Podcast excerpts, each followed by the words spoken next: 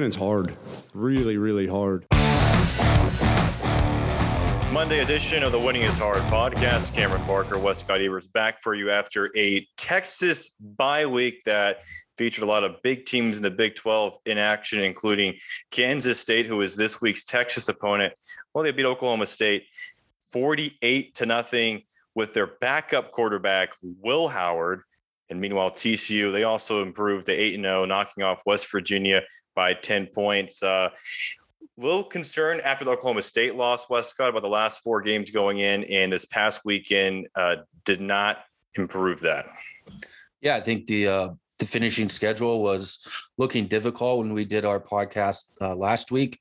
Um, I think it looks even more difficult now, uh, especially in consideration to um, you know how Oklahoma State played against Texas. Uh, they were extremely out of sorts in Manhattan on Saturday. They got behind early. Uh, they weren't able to come back. They were missing uh, their top running back, Dominic Richardson, uh, but that certainly doesn't account uh, for the way that Kansas State was able to do uh, what they wanted offensively uh, and really limited Oklahoma State defensively in a way that uh, that Texas wasn't able to do. Um, and then uh, if you look at the the Texas Tech game, uh, played Baylor, lost 45 to 17 at home. Their quarterback situation was awful. Behren Morton, the freshman, really struggled 11 of 34, three interceptions. Tyler Shough came in the game. He attempted two passes, threw an interception. Donovan Smith, who beat Texas, has since been benched, was 0 for 2 and threw an interception of his own. Uh, so, you know, no Texas game this weekend, but just from my perspective, it was a little bit frustrating uh, that Texas lost to two teams that are, um, you know, played pretty poor football on Saturday. Yeah, and really exposed just how bad this Texas team has been on the road. The two losses in Big 12 play this season, Texas Tech, the three point loss in overtime, and then, of course, the seven point loss last week to Oklahoma State, where we're basically seeing two different teams on the field when they're at home and on the road. Beat West Virginia by 18 in their home opener in the Big 12. Then we're able to beat Iowa State barely. Um, now looking back at it, you wonder, well, maybe Texas probably should have lost that game if not for Xavier Hutchinson dropping what could have been a touchdown, or at least setting up a touchdown. So the concerns for Sark's performance on the road, he's one in six in Big 12 play on the road. If you want to throw in the OU games, he's two and seven, including the Red River Showdown. But now you got to figure out what your issue has been on the road against a Kansas State team who just put up 48 on a team you lost to, and even with or without Adrian Martinez, it's a night game in Manhattan. Yeah, and uh, you know, one thing we'll get into the uh, the uh, sorry the Kansas State preview a little bit more on Wednesday, but you know, one thing to just really quickly point out, you know, uh, Texas has seen Will Howard uh, the past several years due to injuries. Tom- Skylar Thompson, um, you know, has had you know a few moments where where he looked competent, but uh, kind of struggled in those games. Uh, he's playing good football for the Wildcats right now. He's really matured a lot in the last several years, and um, you know that's a that's a big boost for the Wildcats to be able to get that type of play out of their backup quarterback. Not uh, entirely dissimilar to to some of the performances uh, that Texas got from Hudson Card that were um, uh, quite good earlier this season. Any word on whether or not Adrian Martinez will be good to go? Uh, he has a knee injury. I don't. I'm not sure if uh, Chris Klieman said anything about it today, um, or if there's uh, any timetable uh, for that injury. Um, th- they did say that Martinez was a game time decision against Oklahoma State. Uh, Sark said during his Monday press conference uh, that they are preparing for both quarterbacks to play. Um, if Adrian Martinez was a game game time decision um, against Oklahoma State on Saturday, I think that there's a strong uh, chance that he could play. Um, but of course, you know the running ability for Martinez is such a big part of his game that uh, if that knee is not fully healthy and he doesn't have his full level of mobility, uh, then I think Kansas State would uh, certainly benefit from playing Will Howard, and that would be my expectation. And for Texas injuries, of course, no Anthony Cook. He's uh, broken arm, right? Broken forearm, yeah. Broken forearm. Sark hasn't really ruled him out. Um, you know, as we noted last week, he he did say that you know guys have been able to play with uh, casts on when they have broken bones. Um, my expectation is is that um, he won't play uh, this coming week. Uh, but Texas also uh, should be able to get Ryan Watts uh, close to uh, more full health, and then you know any other assorted players that were banged up. Uh, Jaylon Guilbeau had to leave that game against Oklahoma State. There may have been Hayden Conner as well dealing with, with, that stinger issue. Um, you know, after eight weeks, straight weeks of football, I'm sure that there are some other, you know, knocks for players, and um, you know, also the, um, you know, the uh, fingernail of, of, Quinn Ewers should have had a chance to improve because you know I think that really had a, a big impact on his play. Just you know going back and, and watching the game um, a third time and, and, just how off he looked, uh, just really uh, really surprising uh, from him. And so I think that you know that injury played a, a much larger role than anyone was willing to admit publicly. You said you watched the game three times now. Well, including the first watch, yeah. Oh man, what what's your takeaways? Any any new takeaways following the third time watching that game? Yeah, I thought that uh, I'd done the second rewatch a little bit. Watch I a little bit uh, a little bit fast, trying to get ready for last week's show, and I thought there's um, you know, a big no call uh, where Bijan Robinson was uh, running a route um, in the fourth quarter when Texas got into the red zone. I thought it should have been a pass interference penalty. Um, I thought one of the penalties on um, the pass interference penalty on D'Shawn Jamison was pretty weak, and I thought the hold on um, you know the scramble that Quinn Ewers had uh, was pretty weak as well. The type of call that you know could be made on on a lot of plays in, in football games. With with Quinn Ewers in in his injury, did Sark say anything today about that? Uh, I know a big topic of discussion was Ewers' performance, whether or not he should have been pulled for Hudson Card, and just the fingernail injury that he sustained before Oklahoma State. The reason why he was wearing a glove in pregame warmups. Yeah, there wasn't any anything concrete um, from from Sark on that. He mostly he was just talking about um, you know kind of the general thing about how quarterbacks get too much blame uh, when they lose and and uh, you know too much credit when they win. I, I'm not sure that was really the case. Um, in that game, certainly, you know, the penalties were a big deal. The inability uh, to get off the field on, on third down and, and take away uh, the middle of the field in the passing game were big. But, um, you know, if, if Quinn Ewers played at the level that, that we've seen from him in, in other games when he's healthy, um, I think Texas wins that football game against Oklahoma State.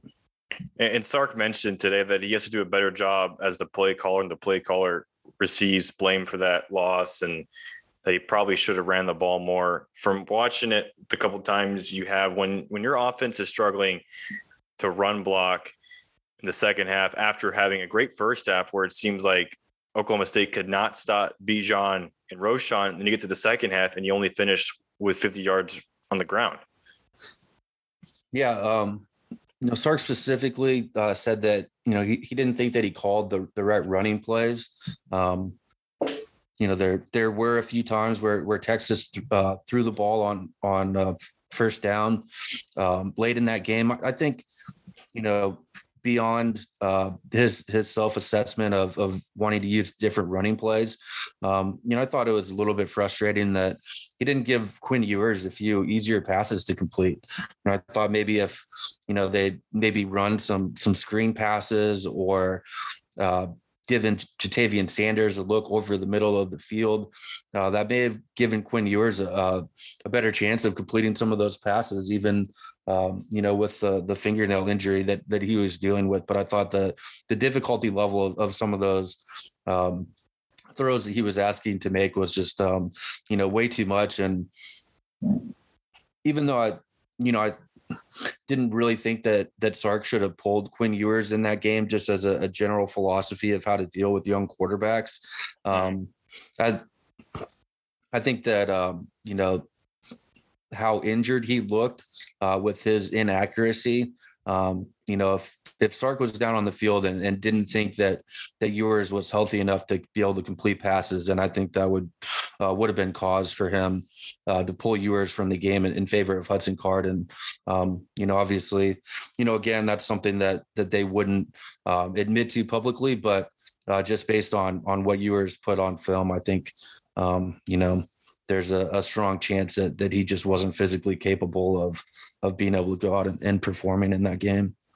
Looking at the Big 12 standings right now, Texas dropped to fifth after this weekend because not playing in the bye week. So TCU 5 and 0, K State second four and one. Oklahoma State, Baylor, and Texas all at three and two. Texas still to play Baylor, and then Oklahoma and Kansas behind them two and three.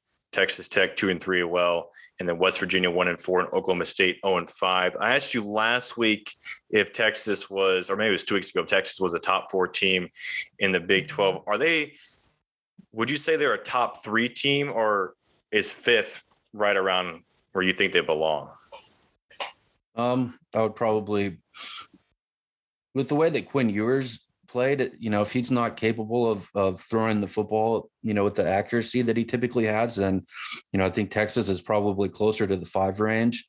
Um, coming off a bye week, being able to get healthy after that, uh, you know, two months straight of, of football games every Saturday, um, I would probably lean maybe closer to, to third or or maybe fourth right now. But um, you know, I think I, I, probably wouldn't go as high as as third just because of the issues that Texas has had winning football games on the road and, and not being able to close out opponents. Baylor two wins in a row. They took care of Texas Tech this past week, and as you mentioned, so now the top four teams in the Big Twelve, Texas, gonna finish against four four of those in the last five weeks, including the loss last week to Oklahoma State. So Kansas State, TCU back to back weeks. I think you get Kansas and then Baylor the day after Thanksgiving. So we're going to learn a lot about this Texas team in the next four weeks. And Westcott, I'm just concerned that the injuries in the secondary and the lack of depth are really going to come back to bite Texas in the second half of the schedule. Yeah, I mean, you know, talking about one of the guys who's a little bit banged up, Jerrin Thompson, um, has been wearing, you know, one of those shoulder harnesses for a couple weeks. Um, he should be a little bit more healthy, but questionable about whether Texas will get Anthony Cook back, uh, what a cast would would look like for him, and, and his ability uh, to tackle really the leader on the back end for Texas. Has played a ton of football, and as as we talked about last week when we were wrapping up the Oklahoma State game, um, you know, just some some real limitations uh, when you start looking at some of the guys that that come in. Uh, walk on Michael Taaffe, only a redshirt freshman, uh, certainly you know mature guy, guy that really seems to understand his assignments.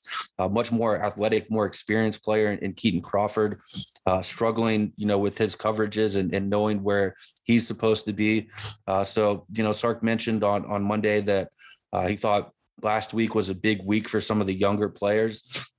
You know, certainly the safety position is a spot where it would be nice for some of the highly recruited young players.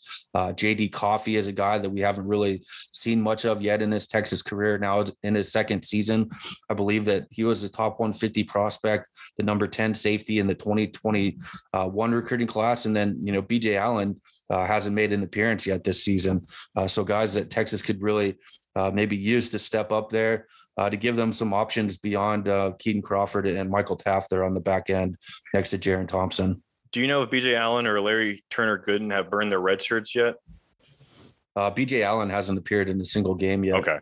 I know Turner Gooden has played in some special teams, um, but I don't yeah, know. Yeah, uh, Turner Gooden played in the Louisiana Monroe game, but he hasn't he hasn't been on the field uh, since then. You know, while we're on the that topic, um, Brenen Thompson is now at four appearances. So if he plays uh, this weekend, he would burn his red shirt. Savion Red burned his red shirt in the Oklahoma State game. Uh, DJ Campbell now has three appearances. He's likely to have his fourth against Kansas State with, uh, you know, his move up the depth chart and, and into the rotation uh, along the offensive line. And uh, those are those are the big ones. Uh, Lance St. Louis also burned his red shirt. Uh, that was, uh, of course, completely expected since he's taken over the long snap duties over the last month plus. Uh, but um, you know, Red and Red has uh, now burned his red shirt, and uh, the coaches also have a decision to make about Terrence Brooks. They may be leaning towards a red shirt for him if he hasn't made significant strides. He's sitting at four games now and didn't uh, play against Oklahoma State after appearing in the games against Oklahoma and Iowa State.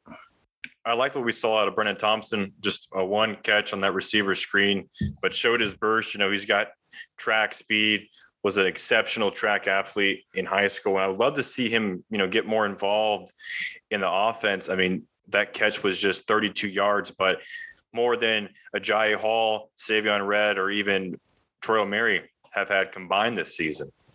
Yeah, uh, certainly a flash of, of the explosiveness from Brenen Thompson there. Just, uh, you know, simple screen pass, easy way to get him the ball. Um, another way that Texas could also use him uh, that Quinn Ewers ended up missing in the Oklahoma game as as a another deep uh, threat next to Xavier Worthy that Texas has been miss, uh, missing since Isaiah Neyor went down in, in preseason camp. Uh, so I think of of all the wide receivers, um, you know, with Casey Cain struggling, I think Thompson has the most capability of being able to help Texas out down the stretch. Uh, Sark was asked about the third wide receiver uh, position on Monday, and uh, you know he really said that uh, that they're seeking consistency from those guys, and and noted that they haven't really been getting it. Um, you know, and it's uh, I think you know for a guy like Brenen Thompson, just being able to get to a point, you know, where he can go out there and, and execute um, at a at a reasonably high level for ten or twelve plays, um, and uh, I, you know, with Sark really pointing out the the ability of uh, to use multiple personnel groups uh, to avoid having to use that third wide receiver, um, it doesn't give me a lot of hope um, for what things will look like down the stretch for somebody really stepping into that role. But um, I think if someone does right now, I would lean towards Brenen Thompson as the most likely uh, player out of that group to be able to step forward a little bit just because of his dynamic speed. Looking back at the other Big 12 teams, TCU, Max Duggan, 341 yards, Westcott. He's thrown 22 touchdowns and just two interceptions. I mean, he looks like a completely different player than the freshman Max Duggan. Well, he looks like the type of player that we've seen against Texas in the last yeah, couple of seasons true. when he's played some of his best football, uh, you know, against the Longhorns. So it's always kind of interesting to see the the perception of Max Duggan, um, including from some T- TCU fans, when uh, what Texas fans have seen out of him is, uh, you know, what he's doing right now consistently. College football playoff comes out tomorrow. What's your predictions from the top four? Um, I think Tennessee, Georgia, um, Ohio State, uh, probably Michigan in there. I think maybe only two conferences in that in that grouping right now. Would you put TCU what five or six, or do you still think they're kind of back in top ten team? Yeah, I'd probably put them five or six. Looking at TCU's schedule, they close so Texas Tech this week at Texas, which is going to be a 6:30 night game on ABC. That'll be fun. And then at Baylor, Iowa State. So, I mean, if they can get by Texas, they could, you know, end up undefeated. Um, I mean, they what they looked against Oklahoma State, who might be in the Big 12 title game. I mean, Oklahoma State didn't even look. Well, that's Kansas State. Sorry, Oklahoma State didn't look like they even belonged in the field against Kansas State with a backup quarterback. Uh, any other takeaways from Sark's presser or the bye week? Um, said that Texas has been practicing well. I'm not sure if that really means a whole lot, uh, given that he typically says that you know during the week. Um, he did say that there are some guys who have been coming on. Uh, DJ Campbell, guy who had some some nice plays when he came in against Oklahoma State, and I think you know could really challenge um, either Cole Hudson or Hayden Conner, depending on uh, you know how healthy Conner is uh, down the stretch with those stinger issues. Uh, Cam Williams progressing. Jaydon Blue at the running back uh, position, you know, coming off of uh, sitting out last season as a senior. Uh, he's a guy who has been involved and has uh, burned his red shirt. Um, Bledsoe on the defensive line, um, and uh, Malik Murphy continues to come on as well. So um, you know, solid progress from the uh, from the freshman quarterback for Texas, who uh, you know may have a, a really difficult uh, time getting on the field for the Longhorns, being sandwiched in between Quinn Ewers and uh, Arch Manning, who now uh, we know publicly will uh, uh, enroll early in January. And Arch has yet to throw an interception this high school season, right? I'm not sure. If, I'm not sure about that. I believe so. I think. I think, I think that's. I think that's right. Yeah. I think. I Look at the stat. I think he's at 30 touchdowns and zero interceptions on the year, which is which is really good for a high school quarterback. In case, sorry, 20 touchdowns, zero interceptions. Yeah, some uh, strong decision making from from Arch Manning. That's uh, you know good to see. Concerns about the uh, you know competition level uh, continue with him, but um, you know he's really taking care of his business this season for Newman. Do you think by the end of the season we'll see DJ Campbell starting? I think there's a solid chance of that Um, I think at the least, uh, I would expect to continue to see him rotate in, um, which is kind of unusual. Most offensive line coaches Yeah. don't really have much of a rotation at all. They want to have their five starters in there. They want uh, them to take as many reps as possible in practice and during games. So, um, you know, really strong sign for uh, the developmental trajectory of of DJ Campbell as we get late into the season, and um, you know, certainly based on his pedigree and the expectations for him, uh, that's not particularly surprising, uh, but a, a good sign for the Longhorns moving forward. Sark did say there was a spark at practice, um, which take that however you want to take it. At least he's not saying practice was bad. I mean, I'm not sure how many coaches would come out and say that publicly, but between him and him and Jimbo, the Monday tradition is we had a great practice. Yeah, I think there's only been a couple times where Sark admitted publicly that he wasn't happy with how their Longhorns were practicing. Texas basketball. Yeah, Texas uh, Texas basketball had a scrimmage against Arkansas um, on Saturday. Uh, I was not at that game. Uh, I was frustrated when I realized that that uh, exhibition game was on a Saturday because I did not want to work on Saturday. So um, I was hanging out watching college football. But uh, we can't talk about uh, some of the, a few clips that we saw from the game and, and some of the stats. Uh, Texas won that uh, 90 to 60 really blew Arkansas out of the water in the second half, a 50 to 30 advantage after taking a 10 point lead into halftime. Um, on the scoreboard, Arterio Morris, the freshman guard, led the team with uh, 19 points, six of nine shooting, four of six from three. Uh, big development there for Texas. If, if his shooting is farther along than expected, overall, Texas was 10 out of 16. Not a ton of attempts, but they were efficient with the ones that they did take. Um, Brock Cunningham made both of his attempts. Tyrese Hunter hit two of his four attempts. Uh, positive shooting developments for Texas there, certainly. Uh, shot 54.1% across the board. And maybe uh, one of my, you know, big standout numbers from the game, uh, two of them really. Uh, Texas forced 23 turnovers. They scored 26 points off those turnovers, and they scored 17 fast break points. Uh, Chris Beard, you know, reiterated on Thursday uh, when we talked with him in the new Texas uh, basketball practice facility there next to the Moody Center uh, that they do want to be able to play faster this year. They were able to do out and they were able to go out and do that. Uh, the speed and athleticism of, of Tyrese Hunter excuse me, I, I think are a, a, really huge addition uh, for Texas and being able to do that.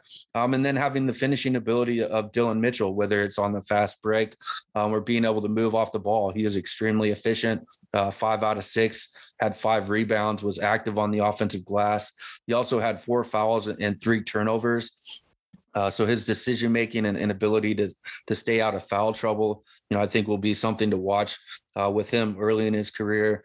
Uh, but a, a, positive debut for uh, for Dillon Mitchell, uh, for Arterio Morris, um, and and a strong performance against the Texas against an Arkansas team um, you know, that has some reasonably high expectations coming into this season, uh, but they're also pretty young. And um, you know, Eric Musselman admitted afterwards that you know they hadn't been practicing particularly well. So you know, um, I think Arkansas will be a much better team at the end of the season than they are now.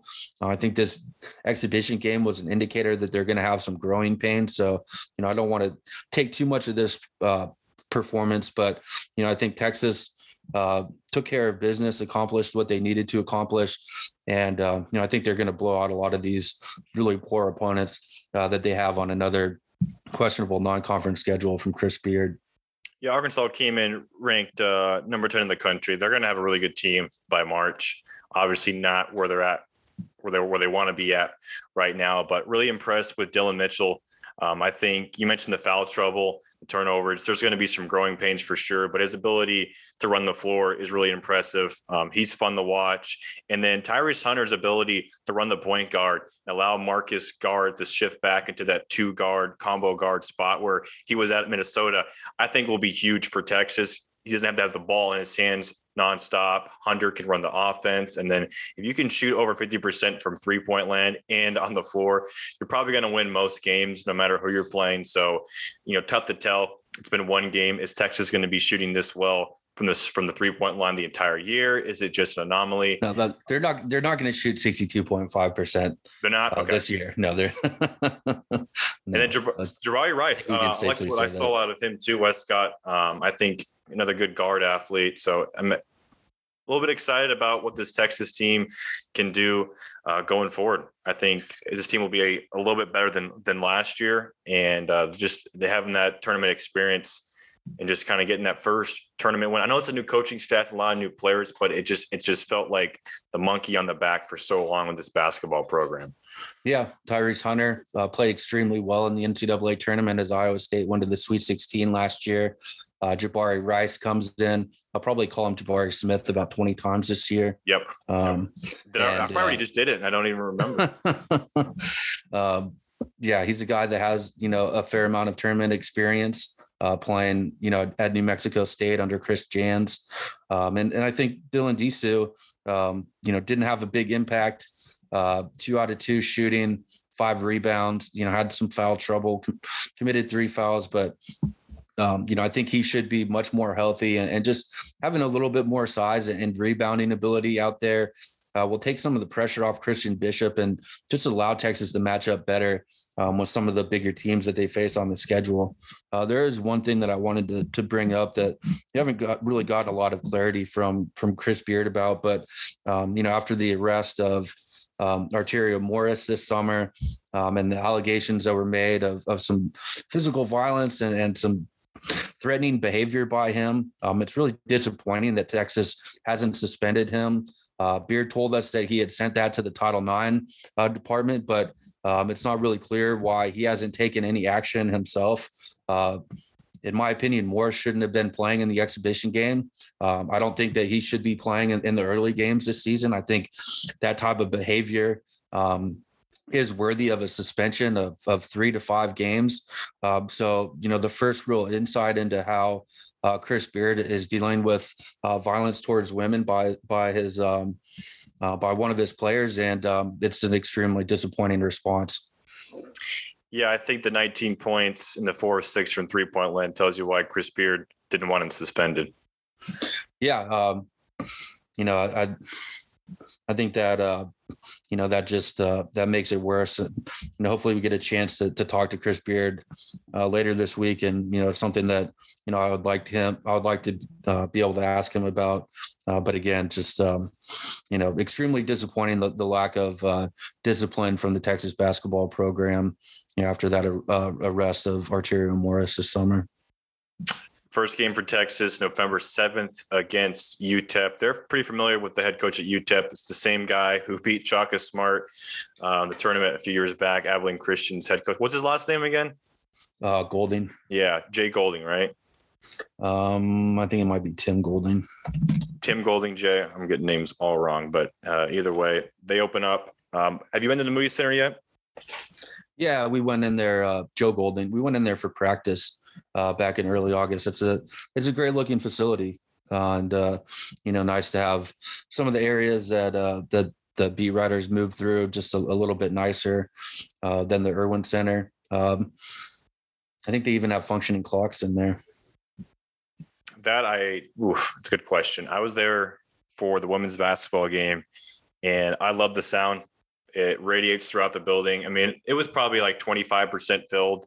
I think they had the, the, the top top deck, um, not really roped off, but closed off. And it sounded loud as a Frank Erwin Center did towards the end of the, the season, where it feels like a sellout, which I think is going to Yeah. be huge because we've never, or Texas never really had a home field advantage, right? With the sound. And, and even when you have a decent sized crowd, it's just kind of, you know, it's felt like, like a cocktail party at times. I think. Yeah, What did, what did Brian Davis call it? A wine and cheese crowd. there were there were a few times um you know when i first came to school uh at texas in, in 2002 there were a lot of really good crowds uh, for that team that ended up going to the to the final four. And you know through kind of towards the uh the rest of that decade um you know had the group that went to the elite eight uh that lost to lsu uh the group that lost to memphis. Uh, there were some good crowds during during that time, but you know after they kind of fell off towards the end of the Rick Barnes era, um, you know the the crowds were tended to be a lot smaller, not particularly engaged. And uh, Shaka Smart, you know, didn't do a great job and with his outreach uh, to students or the general fan base, or with his results on the on the court. So I thought it was it was definitely an, an, improvement last year. But I think probably the one thing that I'm most excited about uh, is just having the the students um, around the court and, and you know for yeah. them to be able to have a bigger impact. Uh, I think one of the best things that Chris Beard has done is is his efforts to to form relationships with those students to have them be involved in, in the program and you know I think that uh, what he's been doing in, over the last year and a half in that regard uh, we should really start to see that uh, to uh, really pay off a, a, week from now, the um, first regular season basketball game for the men at, at Moody Center. Yeah, they named the student section the Corral, I think, and there seems to be a, a really good student interest in this fan base. Uh, from Beard, which is good because, like you mentioned, the Frank Erwin Center has not really had a home court advantage. It seems like maybe once or twice a year you get a decent crowd. Uh, maybe after a few a win streak or maybe a big game, but some big games for Texas on the schedule. Gonzaga, uh, that's November 16th. Um, they play Stanford, this in Dallas for uh, the Pac 12 Big 12 Challenge. And then they play up in New York for the Jimmy V Classic, Illinois. And I think maybe Duke is involved in that tournament as well. Um, but again, not as not a tough non conference schedule like Chris Beard wants to have it. Yeah, I mean, he. I think he kind of likes to likes to play his friends like Joe Golding and uh, likes to be able to rack up wins. And you know the new net rankings uh, kind of support that approach. Um, you know, it is nice that there are games that are um, you know scheduled by the conference against some of the other leagues, so that Texas has that. Uh, the Gonzaga game was um, you know set up a, a, few years ago. Originally, they were supposed to play it uh, during the COVID season in, in 2020. So that got pushed back. Beard didn't have anything to do with that. So all the all the best games really on the conference schedule, he didn't have anything to do with. Um, you know, we'll see if they, you know, schedule a marquee non-conference opponent moving forward, uh, home and home series against a program like Gonzaga. Uh, that certainly that would uh, be my hope uh, that they would have at least one. You know, that tended to be how Texas scheduled in the past of, of trying to have, you know, one of those marquee home and home series in the non-conference every year, and that you know to me uh, should be you know the uh, the lowest the bar goes for Chris Beard, but um, we'll find out more about that next year. And for women's basketball too, also playing in an exhibition match, uh, beat a tournament team with an All-American on it. DePaul scored 105 points gave up just 62. Uh, Vic Schaefer's got another really good ball club this year. I think they're going to be better than they were last year. Uh, Rori Harmon, just an outstanding guard, only at three points, and you still score 105 points. Didn't have their entire entire team either. A, few people uh, were not active, including uh, the grad transfer, or just a transfer, Taylor Jones uh, from Oregon State. I don't think Fem Masudi played. Kyndall Hunter didn't play. Um, did Amina? Yeah, Amina Muhammad, she played. But um, I think it's going to be a really good year for both basketball programs. But I think this women's basketball team, I mean, obviously it's special and Vic Schaefer's coaching ability. There's a reason why CDC went out and got him. Yeah, that's a that's an impressive exhibition performance. Um, you know, given a fair amount of turnover on the roster as well. That's uh, you know both of those basketball programs. It seems like there's going to be a fair amount of turnover of players, but um, you know Vic Schaefer, as Chris Beard, you know has done this year and in the past, uh, doing some good work getting players out of the portal. Yeah, and one of those players, Sonya Morris from DePaul, actually, uh, she's a guard, five foot ten. She had was she, she had 21 yesterday? Yeah, she had 21. Um, she's outstanding too. So the backcourt with her and Rori Harmon and then Kyndall Hunter being able to come off the bench, uh, really exciting. And Shay Holle too. Um, she's like Brock Cunningham on steroids. I mean, her ability to run the floor, she's terrific on defense and has the ability to to shoot from deep too. So exciting. Was a fellow Westlake product, right? Yeah, uh, both Westlake. That's correct. So if you have a chance to get out there, um, even if you want to see the Moody Center, I encourage you to take in a women's basketball game. And they got a really good non-conference schedule. Princeton's coming to town, uh, South Florida as well, and then a few other teams. I think who else does he have scheduled here, real quick? Um, Connecticut's on the road, unfortunately, and then they play they play in the battle for Atlantis down in uh, the Bahamas against Marquette and a few other teams. But they're going to be a fun team to watch this year. Right. All right. Wednesday, we'll be back to preview Kansas State. Uh, Wescott will have this preview out there as well. Uh, if you got any questions for us, hit, hit us up on the Burnt Orange Nation Twitter account or reply in the comments of this post. Wescott, cheers, buddy. Cheers.